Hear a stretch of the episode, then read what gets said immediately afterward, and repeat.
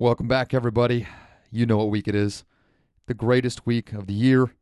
And to uh, kick off part two of our Masters Preview podcast, we're going to do exactly what we did yesterday. So, everybody, to get you in the right state of mind, I give you Dave Loggins.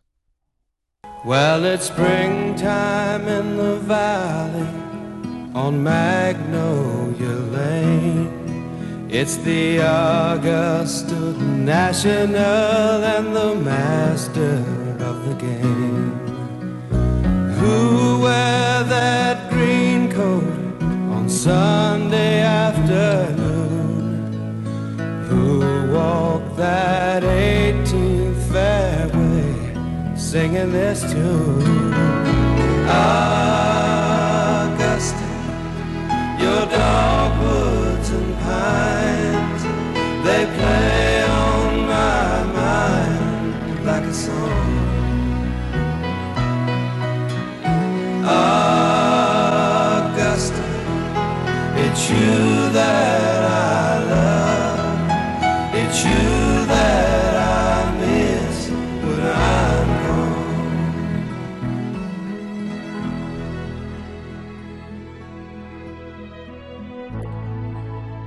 Hello, friends, and welcome back to another episode of the Golf Guide podcast as we preview, or I should say, we continue to preview the 2018 Masters.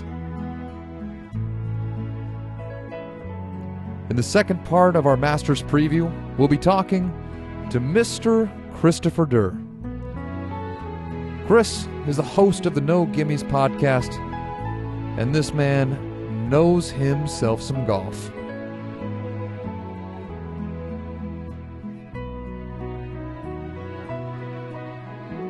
I was going to talk sooner, but I just was so into the music, I just I, I, I just didn't feel that it was appropriate yet. Hold on.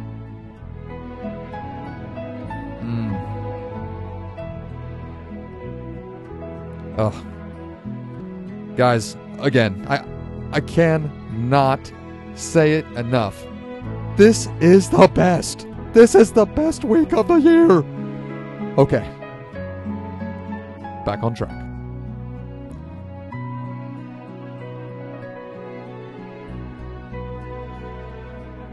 Oh, it happened again. I, it happened again. I just I couldn't stop listening. Okay, everybody. Christopher Durr from the No Gimmies podcast. You can follow Chris on all of the different social media channels that you may use. But for this one, we'd like you to sit down and have a listen. As we talk a little bit about Tiger, we covered most of that. If you didn't get a chance and you want to hear all of our thoughts on Tiger Woods, I encourage you to listen to part one of our Masters preview if you haven't done it already. Here we go a little more in depth with all of our top storylines and the guys that we're going to be following this weekend. Chris does an amazing job of providing us with some technical, uh, good golf talk. So, without any further delay, I give you Mr. Chris Durr.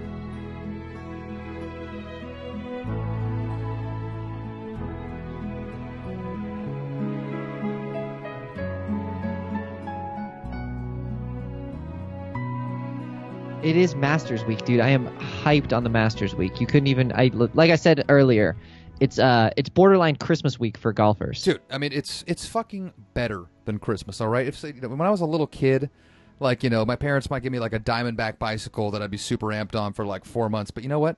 What happens at the Masters is I watch a tournament. It's excellent there, and now I then I have that memory forever. And now because the fucking Masters is so awesome, they let me go back and watch it on YouTube forever. On top of that, it, it, it's it's literally the, the greatest gift you could ever give to a golfer. It, it's just it's just a tournament. It's, it's awesome. I agree. Do you remember like five or six years ago? Man, maybe not that recently because that only puts us at like 2012. But I'm thinking like maybe 2008, 2007, 2006, right in that time frame when the Masters was borderline like hard to watch just because like it just was not good coverage and like you only got to see a couple holes. Like I don't even know if I knew what the first couple holes looked like. You know, man, it, Uh, it's funny you mention that because me and Casey were just talking about that, and it was pretty much the jump to HD. Once once they started throwing the Masters in HD, is right around where they started to get their shit together, and I think that's probably like ten to like fifteen years ago. Exactly. And Yeah. now, dude, now all the YouTube rounds has been unbelievable. Dude, Oh. I gotta I gotta ask you, which ones have you been uh which ones have you been watching? Because I've watched three final rounds, and I'm curious to see if any of our years overlap. So, I mean, I think like everybody else, I went back and watched Phil's win in 04 and Tigers win in 05. Uh, Both, both those, but okay. Those, those were the first two that I jumped to. Uh, and then I went back and I watched uh, Seve's 1983 win. Oh wow, dude! Little history thrown Ooh. in there. See, I am a, t- I I I went a totally polar opposite direction. I did not watch Phil's 04 win because because I don't. Why would I want to watch that? And and I did not watch Tigers 05 win because I think that one is just so burned in the memory that it's not, I'm never gonna lose it. I watched um, I watched the 2013 Adam Scott win. That that is one that's like high on my list. I, have not rewatched the Adam Scott win yet, but that that is actually at the top of my queue right now. Dude, it's unbelievable because there's you have three Aussies in the mix. You have uh, you have uh, Mark Leishman, Jason Day, and Adam Scott all in the mix on the back nine with a chance to win. And Adam Scott was kind of the one flying under the radar. Jason Day was two up uh, on the 16th tee, which is insane to think about. And then, I mean, Angel Cabrera, I'm a big El Pato fan uh, for the for the South American contingent. You was right El there. Pato every day of the week, my friend. Every, exactly, he's the man. So I watched 13. I watched 11 because Charles Schwartzel birdied the last four holes, which was sick to just steal that Masters. Mm-hmm. Uh, both of those, Tiger was somewhat in contention, and uh, and then I went back and watched 09 when El Pato won because I just like El Pato. Yeah. Oh man, that does see. I like that you and me are getting a little bit of different, uh, you know, different Masters coverage, and you know, because now that we got a little bit of a different perspective to bring to uh to bring to it today. Because, oh, guys, just so, the one thing I will say is, I was like you. I thought 05 was completely seared into my brain and I would never forget anything. But I kind of forgot how long Tiger was leaking oil before he made that chip on 16 because like he came out like a like a fucking pistol, dude. He, like I think he birdied the first two or three holes, and then basically just made pars for like the next 12 or 13 holes. And Chris DiMarco was just slowly gaining on him and gaining on him. DiMarco's making par par birdie par birdie, and it got to the point where I didn't realize that on 16 when Tiger missed the green and DiMarco's got like what was it, probably like a 13 or 14 foot birdie putt from above the hole. Yeah, DiMarco's thinking to himself, I make this birdie putt. Tiger doesn't get up and down because it's a fucking impossible up and down.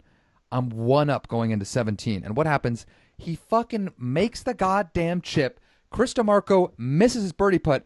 He goes from thinking he's going to be up one with two to play to down two with two to play. Tiger, like, it, if, I thought Tiger was dead. I was like, man, like, I just thought Tiger was so dominant. I forgot that he just was kind of like lagging. All of a sudden, bam, Chris DiMarco, this is your nutsack, and this is me punching it.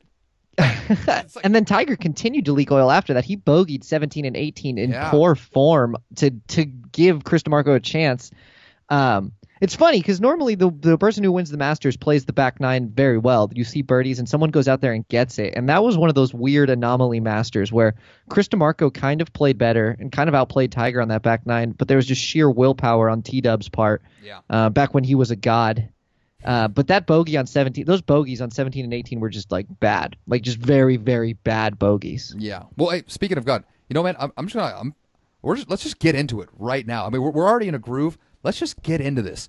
I, I since we're talking Tigre, uh, th- this is the one thing that me and Casey talked about at length, so we, we won't go into it too much. Um, but you know, as far as the top storylines go, what what what are your general thoughts about Tiger's return, and what what, what are you expecting from the guy this weekend? It, okay, so it, I, it, it's, a, it's a complicated question, so you can take as long as you need to to answer if need be.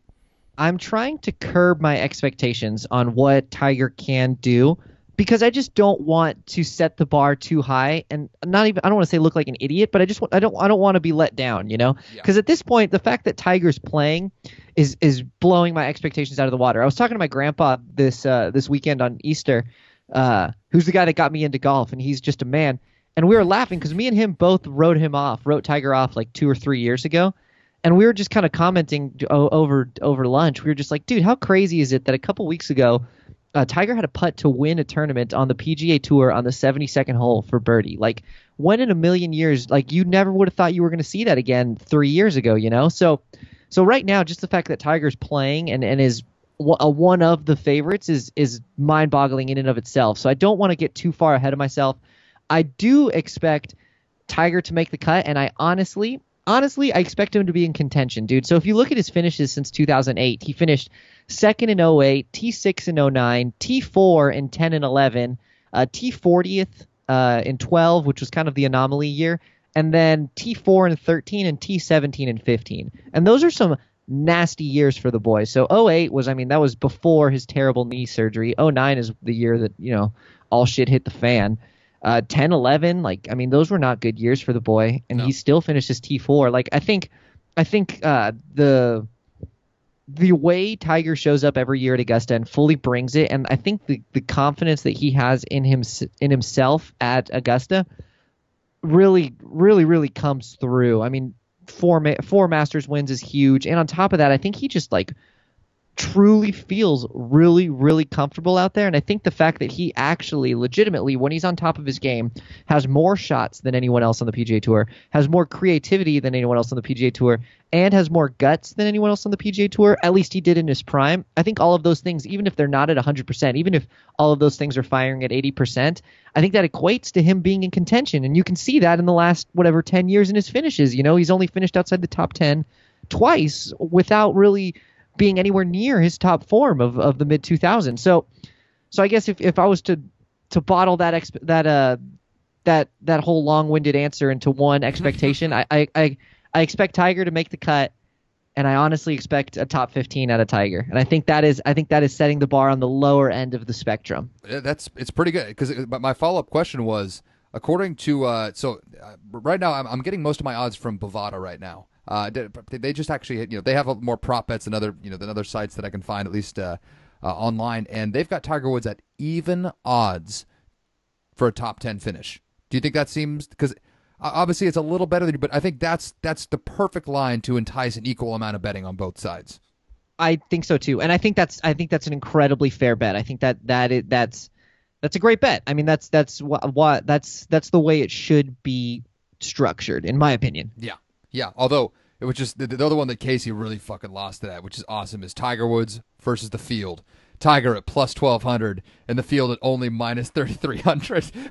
that's, that's uh, Vegas is going to make so much goddamn money. Bovada's stuck in 2004, dude, or 2006. Yeah, that's like that's like 2006, 2007 Tiger when you just show up and win eight events and and you could take that bet. But that is a little bit on the ridiculous side for 2018. The man's 42 for Oh, Christ's sake. Like, dude. come on. It's it's it's just so awesome because so many people are going to lay so much money on Tiger this weekend. It's it's it's really tremendous. It, and aside from all the television Hashtag ratings, good every- for golf. Oh yeah, no fucking kidding, man. All right, hey, but the other thing about Tiger is there are a lot of really, really good storylines going to this. I know we shared a couple of them on that Google Doc. Um, but before I, I kind of go through those real quick, is there any other little things that you're kind of geeked on or you're, you're excited about for the tournament that you, you haven't really heard from uh, from any other sources? I'm excited to see. I mean, this is kind of a little bit of a sadder topic, but I'm excited to see uh, 13 play the way that it does uh, right now for for the last time ever. Because as you know, Augusta bought the land uh, behind the 13th tee from Augusta Country Club this Right. year, Right. uh, and they plan to lengthen that hole. It's I think it's only 530 right now. They're probably going to stretch it out to about 570, and you're going to see. I remember I don't know if you remember last year, Sergio in the final round, he cut the the trees on the left hand side. He hit that high cut um, and took a really aggressive line. It ended up in the hazard, but he still I think he still made birdie. Um, but but uh, they're basically going to eliminate that shot, and they're going to eliminate guys from hitting three wood off the tee um, and trying to you know draw it around the corner. They're going to basically going to get back to forcing everyone to hit driver. It might take those right trees out of play, where we saw Phil hit the arguably one of the greatest shots in Masters history a couple years ago. I mean those those trees are no longer going to be in play from the back tee, um, and I think it's gonna it's gonna make the hole a little bit more. Uh, what I don't want to say basic, but it's gonna be I think it's gonna make You're more gonna see- stale. it's going to make it more stale, dude. You're going to see less. You're going to see less crazy shots. You're going to see less shots from the right trees, and you're going to see less drivers trying to cut the left-hand corner. So that's a little bit of an RIP thing. Augusta has always been ahead of the curve, and they always know what they're doing, and they're always trying to, to keep the game up. They're always making changes to the golf course, and and for the most part, the changes are for the better. So I'm hoping that Augusta knows what they're doing on this one, but I, I am a little bit. I'm geeking out about that. I'm excited to. I'm really excited to watch 13 this year because I think it, it always provides good drama, and I'm hoping that it does this year as well. And uh, and I'm excited because I think it might be the last time that we get to see it play this way. Yeah, man. Well, I mean, I I, I just keep thinking I it has to be simply because and uh, wh- what was the last year the Bubba won? Was that 14? 14 was the last year Bubba won. 14. Didn't he hit driver sand wedge into 13. He did actually, Dave. I don't know if you saw the drive he did. He cut the corner. So uh, there's, uh, I was watching a highlight of that, and it was actually hilarious because Bubba hits his drive, and then the ball lands in the fairway, and you hear like the gallery go just go like let out a resounding like whoa, like whoa, Jesus Christ, like what a line! Like you know the the patrons had never seen that line before, and they were just like whoa, that's unbelievable. Um, and then my other storyline to, uh, to to piggyback on on that last question. Yeah. Uh, the Latin American Amateur, which is a premier amateur tournament that the USGA puts on, that has been running with uh, with the Latin American Golf Association. Yes, sir. Um, they're giving out Masters bursts now to the winner. So the number one ranked amateur in the world, or he was at the time of his victory. I don't know if he is right now. Joaquin Niemann uh, is a kid from Chile. He's a young guy, uh, less than 18 years old, who won that event, and he'll be playing in the Masters this year. So I think it'll be good for for Latin American and, and South American and Central American golf to see to have one of you know their the, pretty much they're arguably their biggest star and biggest up and coming prospect play in the Masters for the first time as an amateur. Um, so I'm excited to see how he plays. I'm obviously rooting for him to finish low amateur. I think it'd be cool to see him in Butler Cabin on Sunday afternoon with whoever the winner is. Uh, so so that's another one of the storylines that I'm really excited for, and I think that in the long haul, that's just going to be really you know hashtag good for golf and, and really good for golf in in uh in the Latin countries, which I hold very near and dear to my heart. Yeah, absolutely. man. I mean, so I, I don't know a lot about Joaquin Niemann, but do you think he's got a chance uh, to to come in at low amateur this for this year? Absolutely, absolutely. Okay. So there's seven amateurs in the field. I know Doug Ghim is an absolute stud. Yeah. Um, uh, Red, that I can't remember his last name slipping Oh, me right now, uh, but the, he won the USAM. Oh, Doc Redman. Doc, Doc, Redman. Redmond. Think I was like, I know he went to Auburn. Yeah. I just can't So- remember his fucking name.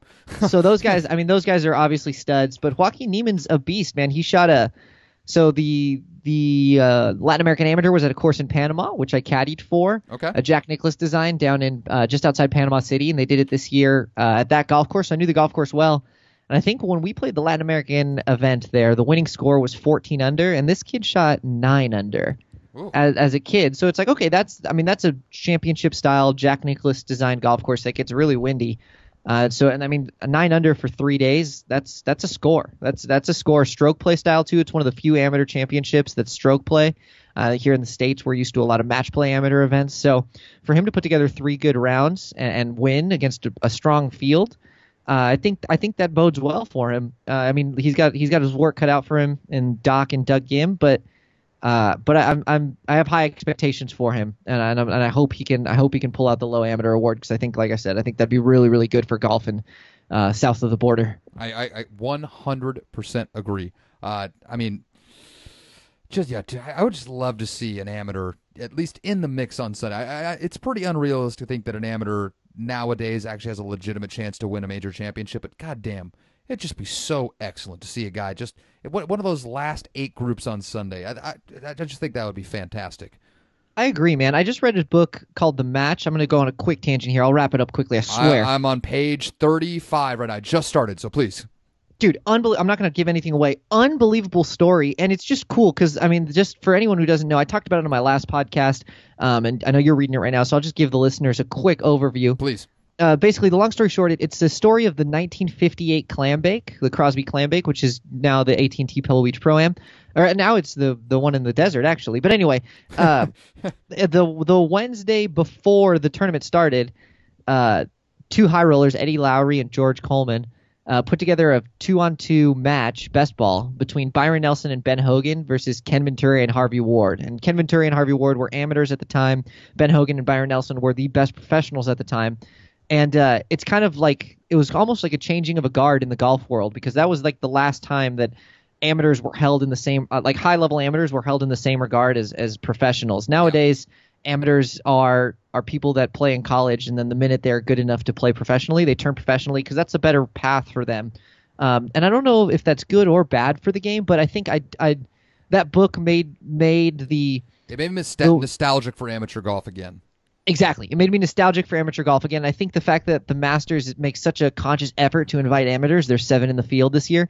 Uh, I think they're they try to capture that because that is a club that was built by a, a lifelong amateur in Bobby Jones. You know, so so it's cool to see the amateurs play, and, and I'm I'm 100% with you, Kyle, on the on the I'd, I'd love to see an amateur contend, and I'd love to see.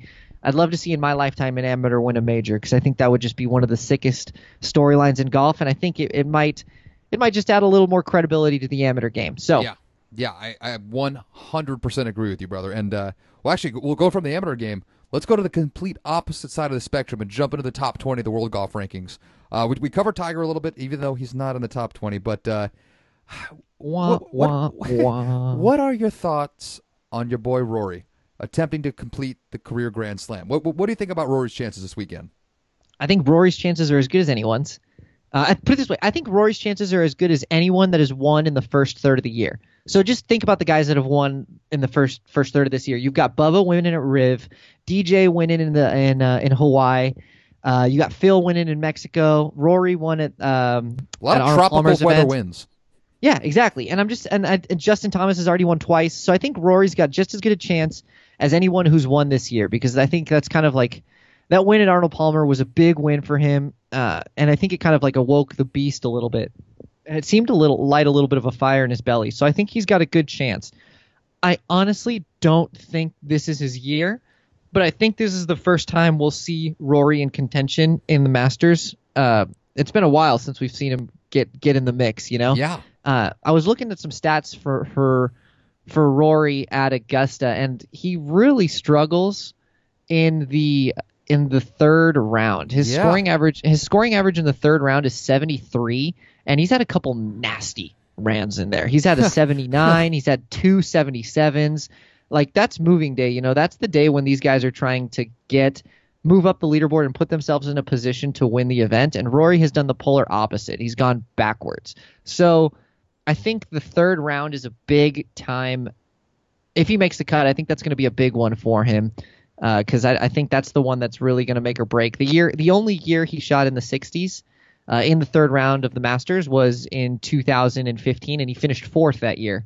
Um, So I think I think if Rory can can shoot something under par on moving day, which is going to be tough because it's supposed to rain this year. I think he's going to be a scary. I think he's going to be a scary prospect on Sunday. Um, am I going to put my money on him to win this week? No. I would take. I think I'd take DJ or or JT and even Justin Rose ahead of him. But I think he's definitely on the short list of guys that'll win. And I think that if he does win, one it'd be an epic story, and two it wouldn't it wouldn't bum me out. I love Rory. I think he's sick, and I think the fact that he would win the career Grand Slam would just be sick. Uh, but I I just I just don't see 2018 being his year, and that's totally just a gut feeling, you know. I, I, you know, I, I can't totally disagree with you. Although Casey did remind me that Rory does really thrive in uh, in damp uh, golf course. Well, golf course has been softened up a little bit. That's where he really starts to hit a stride. And at least the the forecast uh, predicted what rain on Wednesday and Saturday. Uh, so if that actually holds up to be true, and he can find a way to do the weekend, and uh, he's got himself a good shot on Sunday, I mean, who knows? I mean, the guy certainly has got enough talent. But uh, speaking of talent, uh, goddamn, does Phil Mickelson look fucking good or what? He does look good. I am not the biggest Phil fan in the world. Oh, Uh, really? I, I, I go- did not. I, I would not have picked that up from your 2004 Masters take. I will I will go on record and say that I've said it before on the podcast, and I, I only I literally I only hate Phil because in 2006 and 2007 he was just like taking wins from Tiger, and I was like, get this guy the fuck out of here! Like I love Tiger, I want to see Tiger win these events. I'm tired of seeing Phil win. Um, so I mean, honestly, Phil, great for the game, such a likable personality. I was really happy to see him win in Mexico. I think the way he won was was awesome. And uh, and I mean his game is trending in the right direction, dude. He's always a little squirrely with the driver, which is fine. There's nothing wrong with that. But the fact that he was number one in strokes gained putting last week in Houston, I think is a really big thing because he's definitely been struggling with the putter uh, in the last five years, and it's kind of been a reason that he hasn't been playing well, uh, especially in big events. So I think the fact I think he kind of found something in his putting. He putted well in Mexico, made some clutch putts, especially down that back nine. I think he missed a few. He missed one on the par three, which I want to say was 17, um, and he missed one on like 15 that were both birdie putts they should have made, but they like were tracking. You know, they weren't missed. They weren't missed with a misread or they weren't missed with terrible speed. They were putts that ended in a one foot circle and looked good the whole time. Um, and I think that's a really big key uh, for just confidence in your flat stick. You know, if you're hitting like you know, because those guys are good enough to make putts every week. You know, they're going to make a few. But if the ones that don't go in look like they're going to go in the whole way and they have your attention till they stop rolling, I think that kind of puts you in a good place. And I think Phil's in that place. So, uh, so I think I don't know. I think Phil, I think Phil makes a run for sure. Uh, I don't want him to win. I, just don't want. I just don't want another lefty to win the Masters. But but uh, I think he's he's never he has not looked better heading into the Masters in the last you know in the last five years. I agree. It, it's just a little shocking to hear you just so much, it, just the absence of love for for this the guy from San Diego.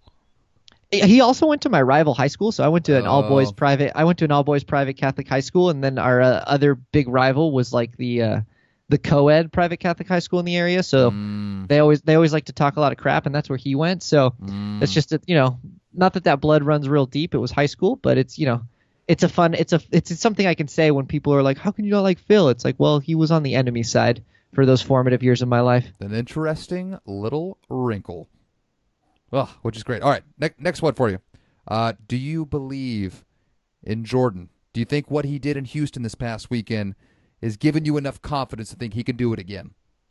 Absolutely. There, if you think Jordan Spieth eh, like is not going to contend at Augusta, you're just you you're not you don't know Jordan Spieth. Uh, people are making a big deal out of his putting woes, and I will go on record and say yes, he's putting like poo poo right now. He is not putting very good. We can say But- that he's putting like shit around here, Christopher. It's okay. he is putting like dog shit, dude. But but dude, so the mo what is what I'm gonna ask you this question Sure. Um, because I'm sure you know. What is the most underrated aspect of Jordan Spieth's game? the most underrated aspect of Jordan Spieth's game? Uh, well, so whenever you're struggling to find an answer, the first thing you do is repeat the question. So I've already got that one. Check one. Key key, Uh, key. The most underrated aspect of his game is got. Does he have an underrated aspect? Because everybody puts such a premium on his putting, and that everything else just seems solid to me. There's not even a part of his game necessarily that stands out as being really good. So I, I I'm gonna de- I'm gonna debunk that right now, dude. I'm gonna debunk please. that right now. So Jordan Spieth is an unbelievable iron player, dude. He is T6 this year in proximity to the hole with his irons. Mm. That's unbelievable, dude. And so, I mean, with a guy like Jordan Spieth, that's that's the key that led to all his major wins. If you go back and look at his major wins, yes, he hold clutch putts because that's what he does. He makes good putts. But he puts himself in positions all day to can 30 footers, which is a secret of Augusta. So I, I, at Augusta, it's more important about being in the right spot as opposed to being close to the hole. And Jordan Spieth, one, hits the ball close to the hole, and two, hits the ball in the right spot around the hole. That's why you see so many. That's why you see him drop so many 20 to 30 footers. He's like, yes, you know, the putt at 16 at Chambers Bay was a 25, 30 footer that broke six feet, and that's like the the iconic putt that you think of him making. But if you watch Jordan Spieth highlights of when he's playing well and he's hooping, you know, he he shoots a 66 and makes it look easy and hoops like two or three 30 footers. Those 30 footers that he makes, dude, are a cup outside the hole uphill, and he just wraps them in with pace. You know, like the Yeah. putt he made it, the putt he made at Valspar two years ago in 2015 on 18 to win is a putt that kind of comes over a tier a little bit, but it only broke about eight inches and was 30 feet uphill the whole way, and he just wrapped it. You know, so he's he's smart enough to know that he's a strong iron player, and no one gives him credit for it, and he knows how to put himself in the right place so he can attack the flag and if the the ball the shot doesn't turn out the way he wants he's going to have 20 to 30 feet in the right section and have a relatively flat or uphill putt that he can give it a go. And he knows that if he's a good enough putter that if he gets the momentum going and makes one or two of those he's going to have a good round. So back to my main point he's T6 in proximity to this hole this year. He's not putting that great. He is coming off a good week in Houston uh, and I, I think that I mean his short game is always good um, his driving's kind of a little bit of an X factor, but it's not really a strength for him anyway. I don't want to say he's short. He averages just under 300 yards off the tee, but you know it's not one of the things that you talk about. Uh, but I think the the telltale sign there is just how close he's hitting the ball the ball to the hole this year.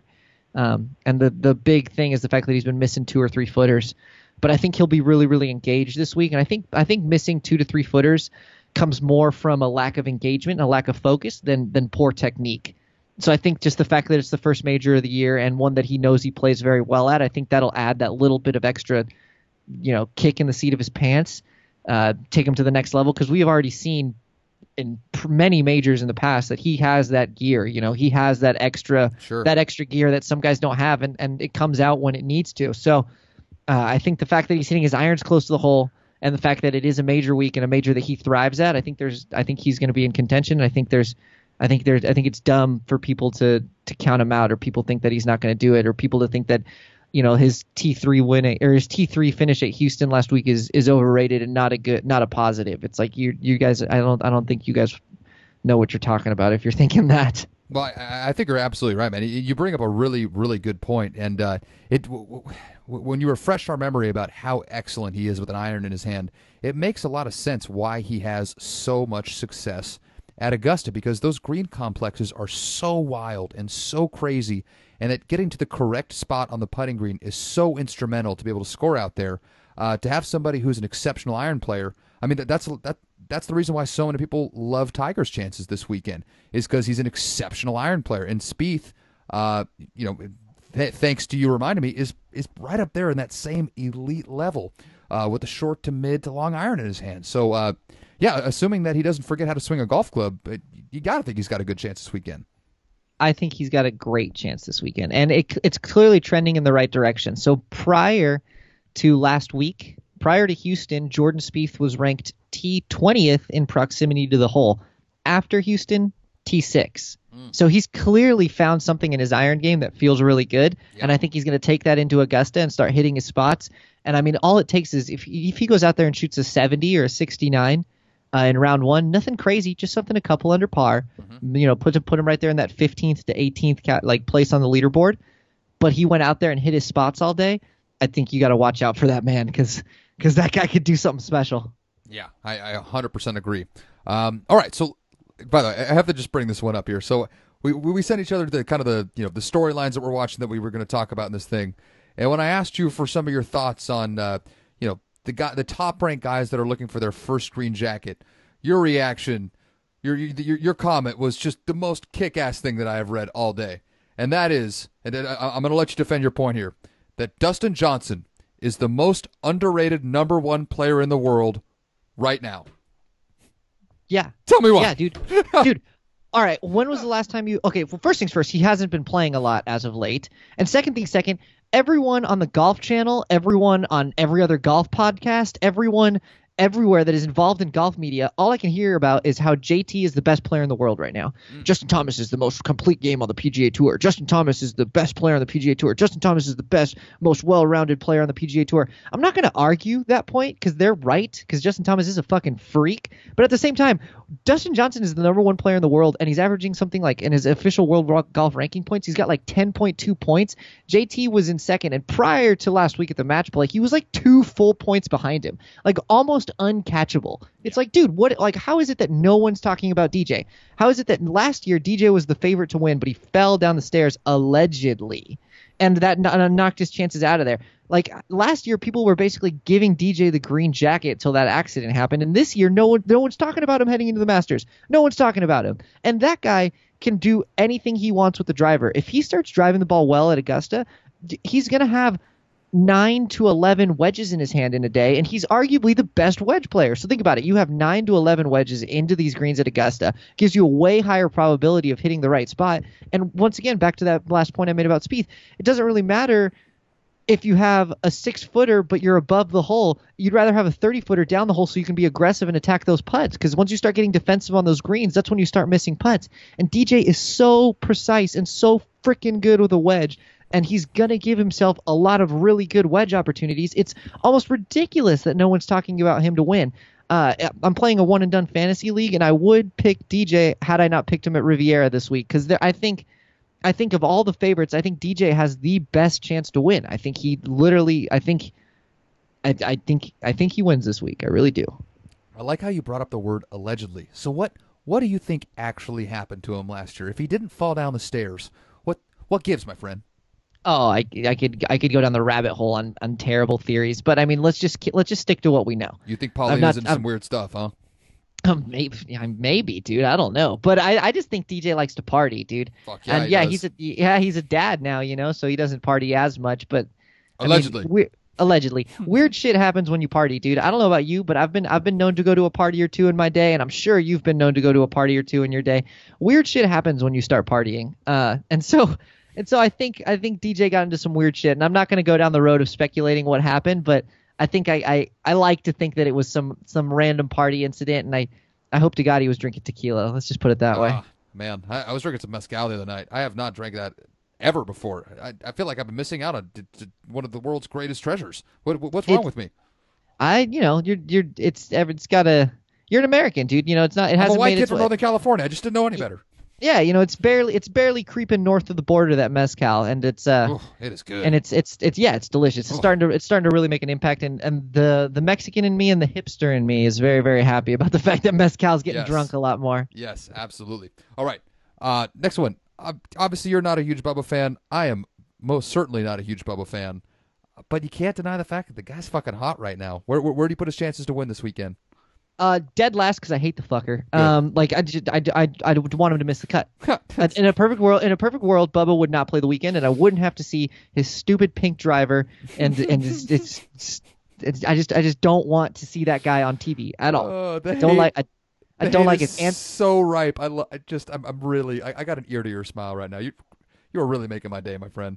I don't like his antics. I don't like it when he wins. I don't like it when he contends. I don't like it when people talk about how, oh man, he just shapes the ball so much. I mean, no one on tour shapes the ball like. Shut the fuck up. Shut the fuck up. we know it. We know he curves the ball. We know he curves the ball. Everybody knows he curves the ball. Oh, bubble golf is just something special to watch. Yeah, I know, but I don't like it. Okay, I just don't like it. I totally just don't. I don't want to watch it. I don't want to see it. I don't like it. I don't like it when he's in contention. I don't like his little. I don't like how he treats his caddy. I don't like. I don't like any of it. So, I hope he misses the cut. You know, you, you hate wish. Uh, I feel. I feel bad wishing something bad on someone, but I don't want Saturday and Sunday's TV coverage to be Bubba's stupid mug on the TV. And I am terrified that he's going to win because he is playing amazing golf. He's back to playing really good Bubba golf. He's playing the golf that won him two green jackets in the past.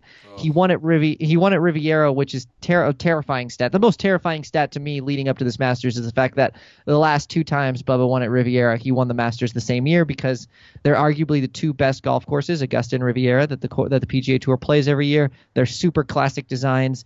Being in the right spot on both of those greens is really important, and Bubba clearly hit all his spots at Riviera, made all the putts, and and won the event um, like a pro. I mean, he won it like a pro, and he picked that golf course apart the way it should be. Uh, and he thrives on classical golf courses. So I'm terrified that Bubba's going to go like 66, 68 to open the tournament and be in like that whatever you know that 10 under par realm, and have the Oh, next player it. and have that next player be at like seven or six under, and I'm just gonna be like, holy shit, Bubba's carrying a two to three shot lead into this weekend, and all I'm gonna have to hear is all these ridiculous stories about how Bubba Golf just thrives at Augusta, and he just the, the way he curves the ball is insane. I, I just don't want it. I just really don't want it. I'm really sorry for bringing it up. It's okay. It had it had to be. It had to I be know. I he's just. the- I, he's- d- d- he's that- he's he's got as good a chance as anyone, dude. I mean, like factually speaking, he's got as good a chance as anyone to win this year, and and no one would be surprised if he did it. Well, I guess the re- the real question is, other than somebody on the Golf Channel, do you personally know anybody that really enjoys watching Bubba Watson? Yes, You one do? gentleman, one gentleman from my club mentioned that he likes to watch Bubba, Hmm. And I, I Question I- everything that guy says. I no, he's actually an, he's an amazing guy. He's, he's a badass. But I, he's like, oh, it's so fun to watch, and I was like, God, I mean, in theory, yes, it is fun to watch someone curve the ball that much, but um, mm, man, it just, grinds, it just grinds my gears. It just grinds my gears, dude. His- just gets me all gets me all riled up. My thing is, his golf swing is just wholly unsatisfying to watch. He's got that weird little. I wouldn't call it a hitch, but you know, like I mean, his, his golf swing does not look as pure and as wonderful as many of the guys on tour. And listen, I can go out and play with my friends if I want to watch somebody with a fucked up golf swing. Granted, none of them are as good as Bubba Watson, but when I watch those guys, I want to see Adam Scott. I want to see. Tr- I want to see Tommy Fleetwood. I want to see Tiger fucking Woods. I want to see see Louis perfect. Oosthuizen. I want to see perfect golf swings, and Bubba's is just so goddamn strange. I, I just I just can't get on board.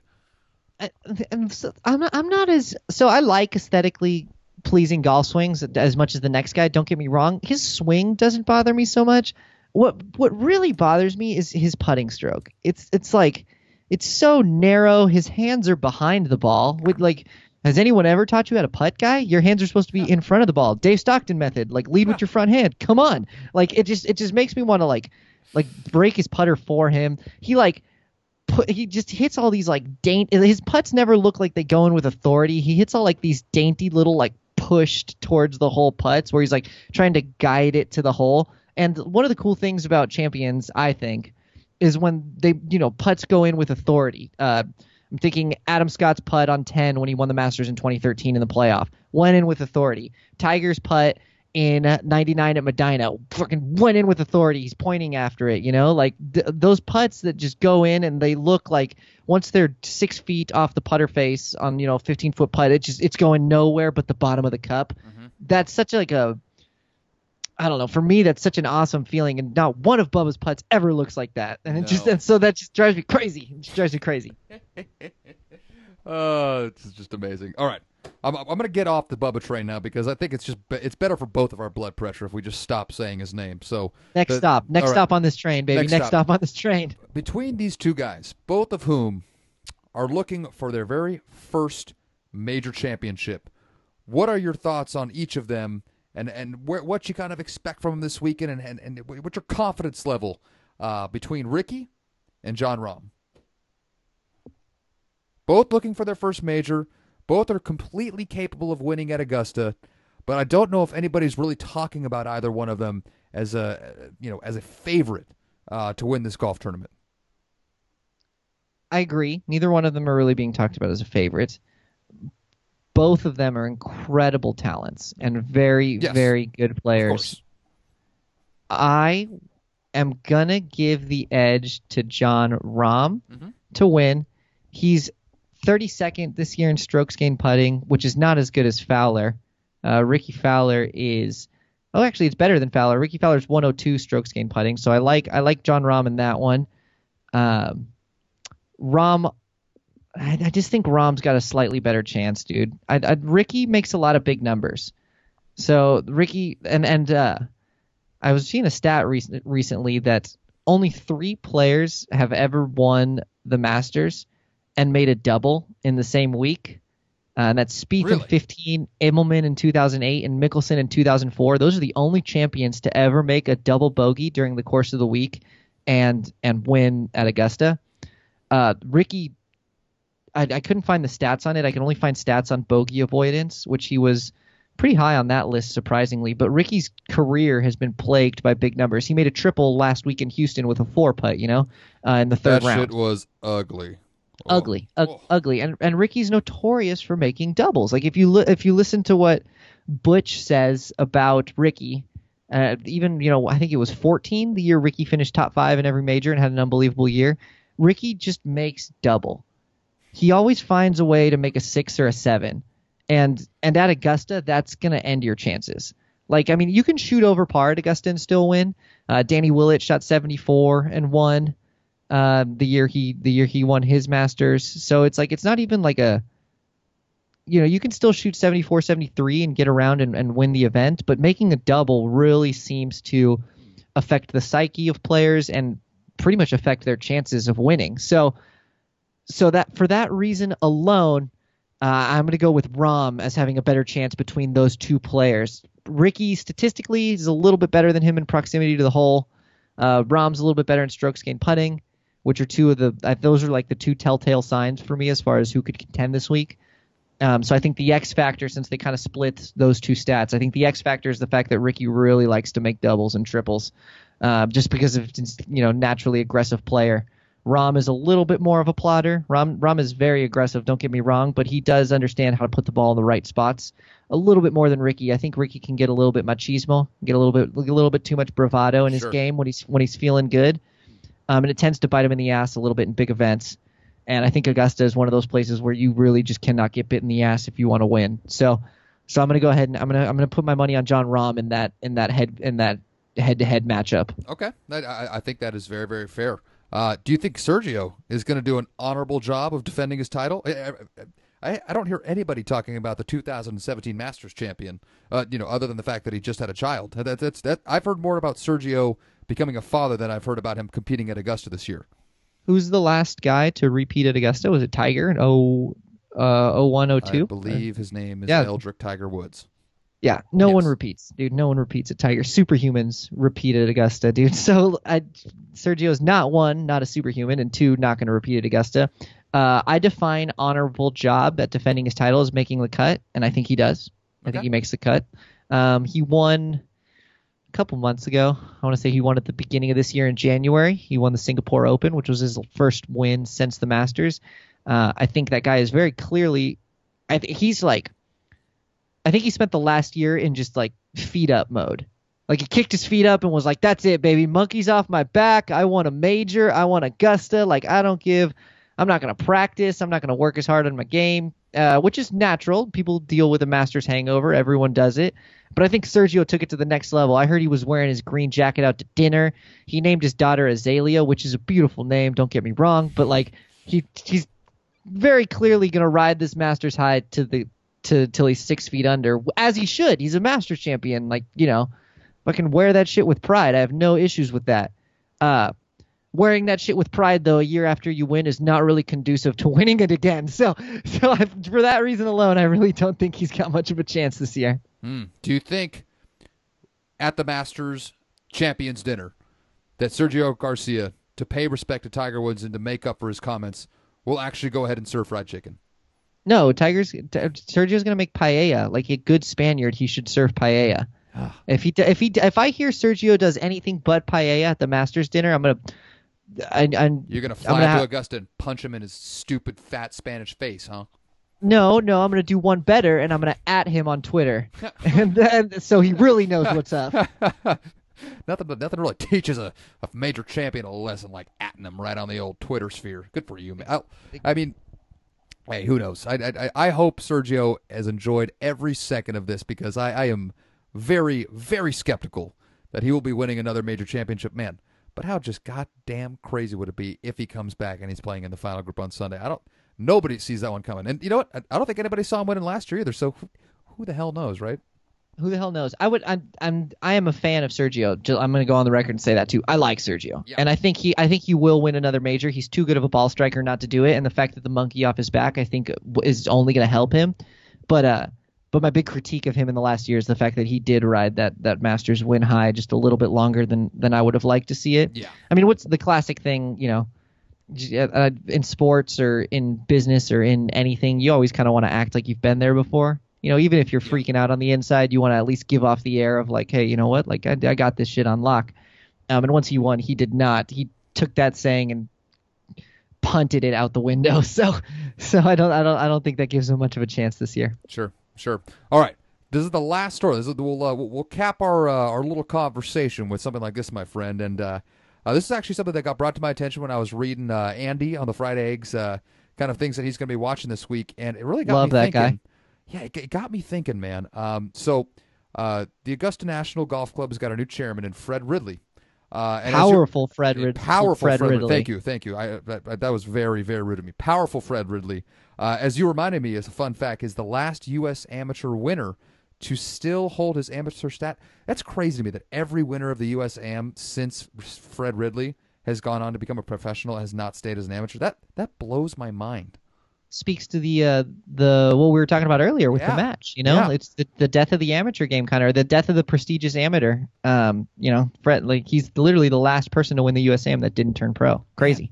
It is really, really crazy. But um, as, as you know, and as most everybody listening to this knows, Augusta National has got the golf world by the balls, uh, more so than any other individual, uh, you know, establishment, you know, uh, committee, wh- however you want to say it. Uh, the, the the sway that they have, both over their broadcast partners in CBS, like Casey had mentioned before, but also over the USGA, and the fact that they can really do whatever the hell they want with their golf tournament. Um, it is going to be fascinating to hear if he has anything to say with regards to uh, the balls, the equipment, or how they're you know going about you know changing and updating Augusta National. And I guess just ask you as a as a delightfully informed fan of golf, uh, what are you looking forward to when Fred Ridley gives his press conference on Wednesday? In terms of, is there certain things that you're looking for him to come out? Are, are there things you're hoping that he says? Uh, do you think it's just going to be a snooze fest? What? G- g- give me some of your thoughts on Fred Ridley, uh, his inaugural address to the public as the chairman of Augusta National.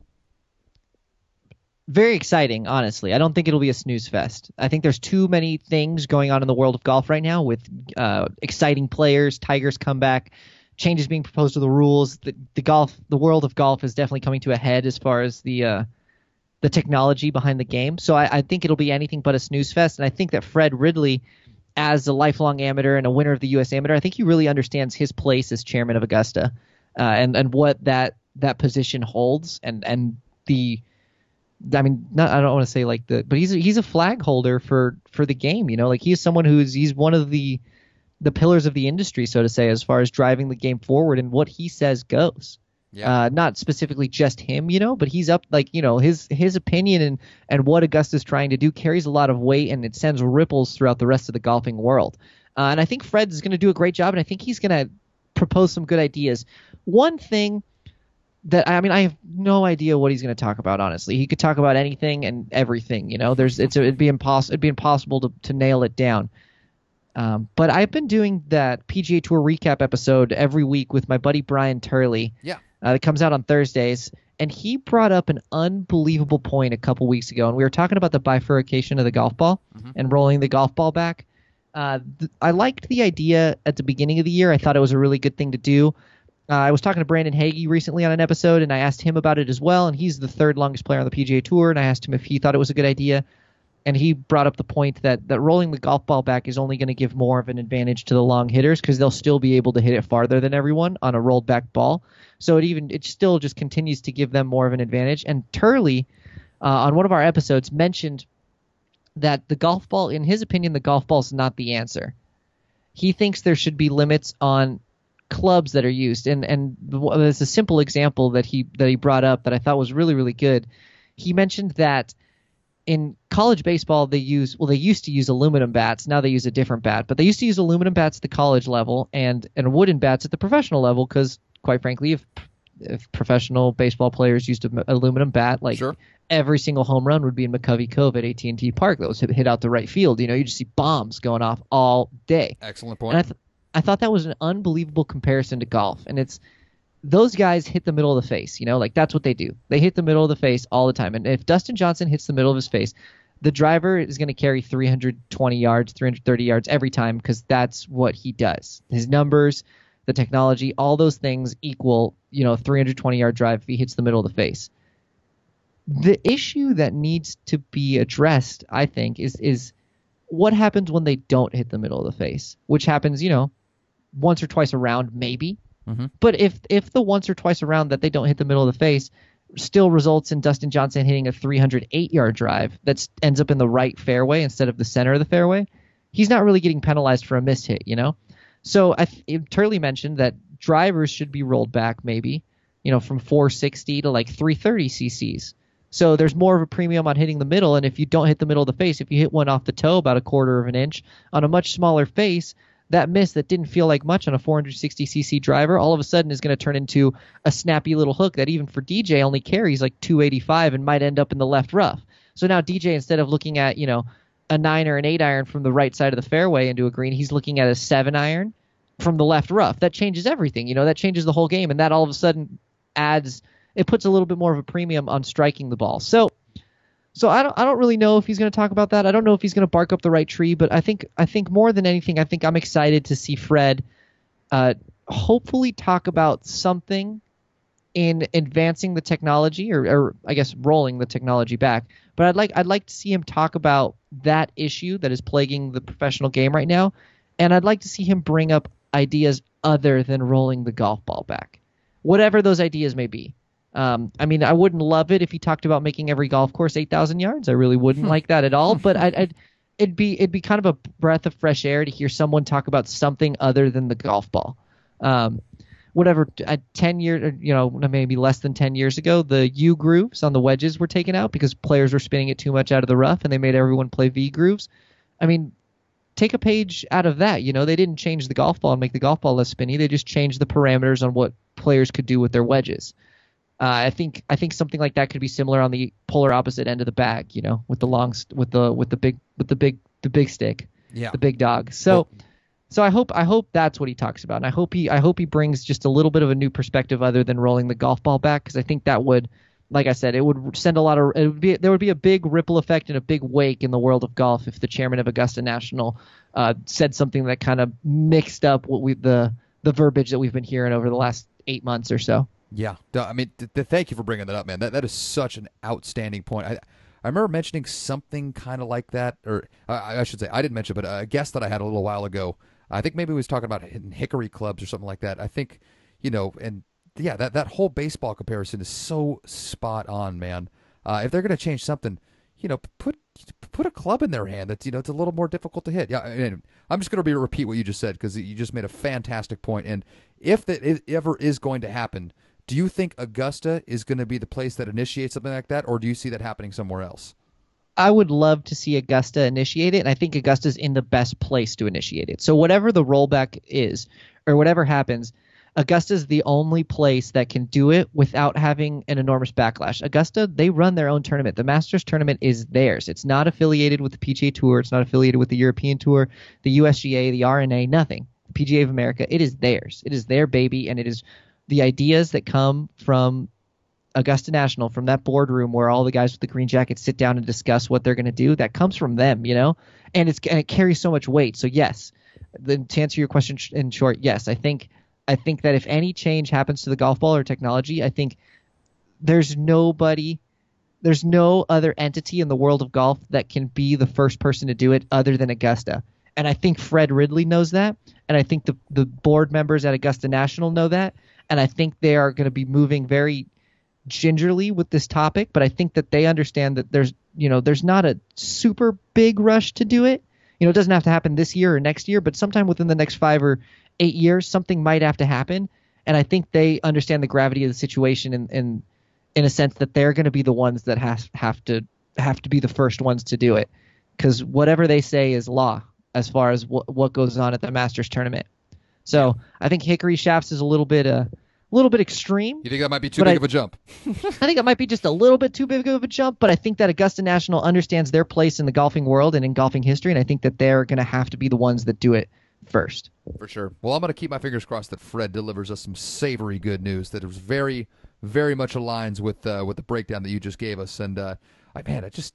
I just, I'm just hoping it is the first of five exquisitely good days, if you include Wednesday, that we've got going this weekend, man. My, my absolute favorite event on the entire sporting calendar. It's just just so good. So before uh, before I let you go, my dude, who do you got winning? If if I'm putting you on the spot, who who is your guy this weekend? Who are you putting all of your ducats on? My dude. So in my one and done fantasy league, I feel like I have to speak to that first because sure. I've been running that league this sure. year, uh, and that's that's that's where like my my overarching pick goes in that league, I'm taking Justin Rose. I think he's gonna. I think he's gonna win it. I really do. Such an awesome pick. He's he's a he's a freak, dude. I mean, it's just it's he's 25 to one, which is a great value. Yeah. Uh, he leads, so he's got the most birdies or eagles at Augusta since 2012. Uh, best overall overall score to par in the Masters since 2011. He leads uh, in green in regulation percentage at uh, Augusta in the last five years. I mean, like on paper, he's he's just so good. And he's a fucking robot. He's a robot, dude. He's just so good. He, I mean, he ha, kind of has cooled off a little bit since his incredibly hot start to the year, or I guess end of the year, however you want to call it, in the wraparound yeah, season. His, his incredible, yeah. yeah, his incredibly hot streak in the fall and winter. Um, I mean, he's kind of cooled off a little bit since that, but I think you always hear about people peaking for Augusta or peaking for the majors, and I think he knows exactly what he's doing. I think he's peaking for this week, and I think it's you'd be hard pressed to not see him in the top ten this week, and I think he's got as good a chance of anyone as winning. So that is that is my pick. I am I am sticking to Justin Rose. I think I'm going with Justin Rose. Justin Rose is my dude this week. So uh, so I'm I'm excited to see Justin Rose uh, don a green jacket on Sunday. God, that would be so so awesome. He would be the Englishman that all of us want to see wear the green jacket. And yes, that was a dig at you, Dan. Mr. Willett, you just. Although, I will say, it, Danny Willett's win is actually one of the most memorable Masters tournaments that we've had in the last 10 years, even if it is memorable not because of Danny Willett. But, uh, you know, that, that is besides the point. Um, Oh. Speaking to my point on Rickie too, J- Jordan Spieth made a quad that year and lost it. Can't make big numbers at Augusta. No, no, no, no. You know, you know, multiple shots in old Rae's Creek is certainly not going to help your chances of succeeding. That that that is a goddamn guarantee. Uh, fucking hey, Christopher, you're such a good dude. Th- thank you so much for doing this, man. Before I let you go, in case anybody out there has been living under a rock, you are the host of a very, very fine podcast yourself. Would you mind letting all these folks know where they can listen to you when you're not on my podcast? Absolutely, guys. Go on over to www.nogimmies.io. Gimmies is spelled G I M M E S. Mm. Everyone always wants to spell it with an I, but Merriam Webster's dictionary said there is no I in there. And Uh, Marion any- would not lie to us. She is a good, good woman. She is a good woman. So you can check us out at nogimmies.io or wherever you get your podcasts. We're on Stitcher, Spotify, SoundCloud, iTunes. Uh. I think we're on iHeartRadio as well, or one of the other apps. Google Excellent. Play Music, and basically any any application which you get your podcast, you can find us. Um, be sure to check us out. We have a newsletter that goes out every week on Mondays. That's kind of updates people on the new episodes that are coming out and what guests in the past are up to. Uh, been talking to a lot of PGA Tour pros and Web.com Tour pros, so it's fun to keep track with them and what they're doing out there on the professional circuit. So be sure to check us out at No Gimmies. Follow us on Instagram at No Gimmies, and and yeah, guys, if you want if you want a little bit more golf in your life, I think we're a great source for uh, for golfing news. I, I, I will fully endorse anybody that's out there that really, really loves diving into uh, the professional game, both at the you know the web.com tour level, the professional level. Chris's podcast is so excellent, and he is a true madman. This guy is getting after it and laying down two podcasts a week.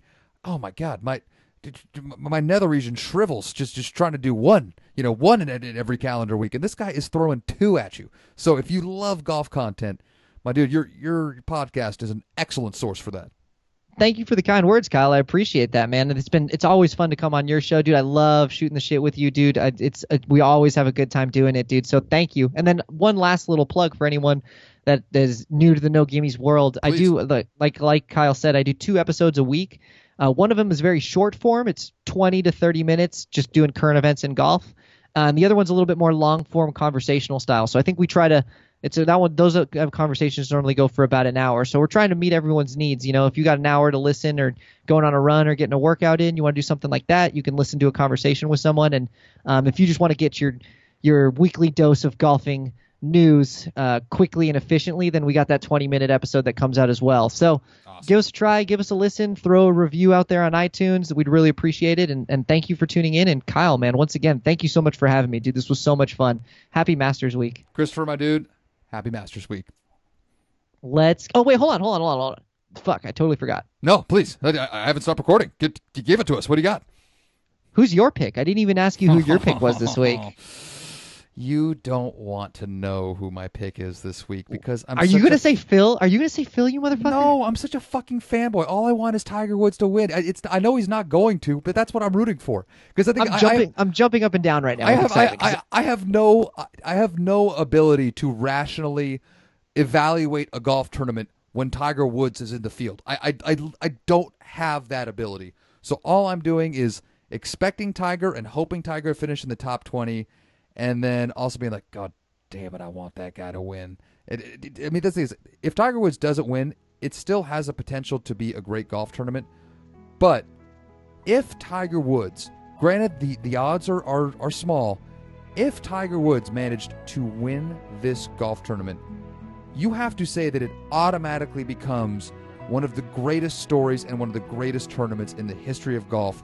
Especially when you're talking about, you know, you, you and your grandpa were talking about where he was not all that long ago. I mean, the dude got pulled over, you know, what, six months ago for being on 15 different pain pills. It, it looked like he had been punched in the face by five different raccoons you know, over the course of two different hours.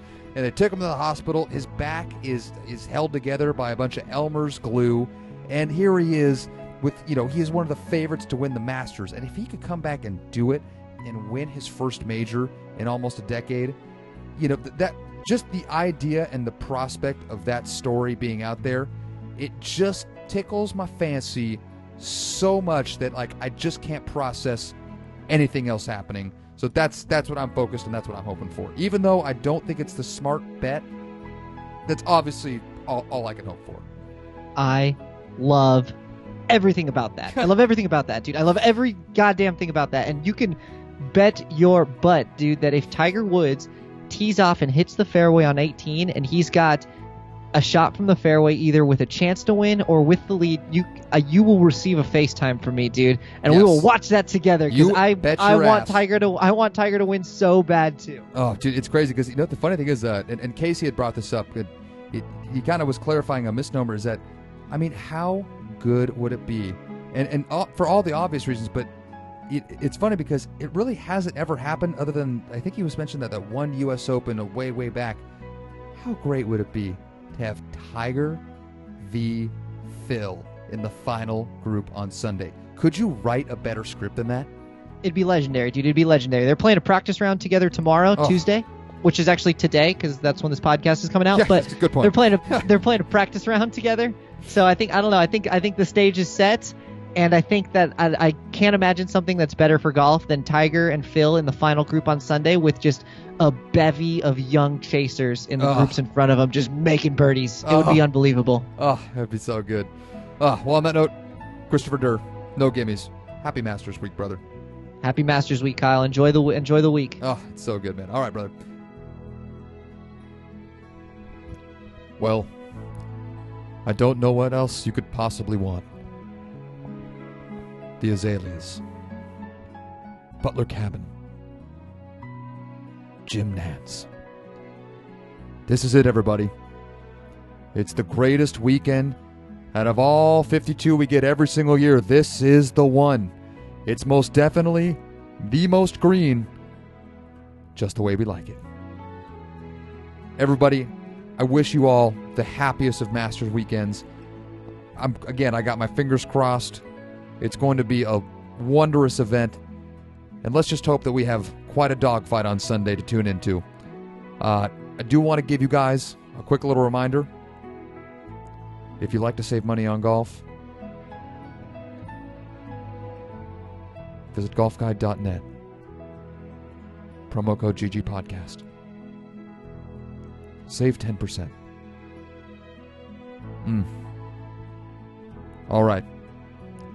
And with that, everybody, I bid you adieu. Go have one hell of a weekend. And we'll talk to you next week. Mahalo.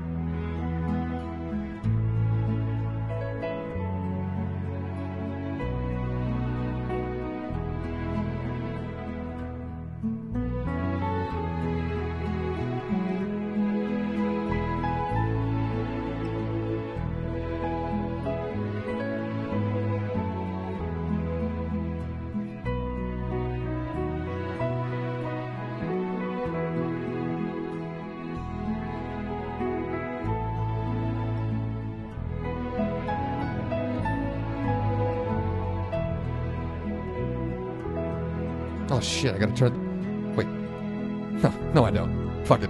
We're listening to this forever.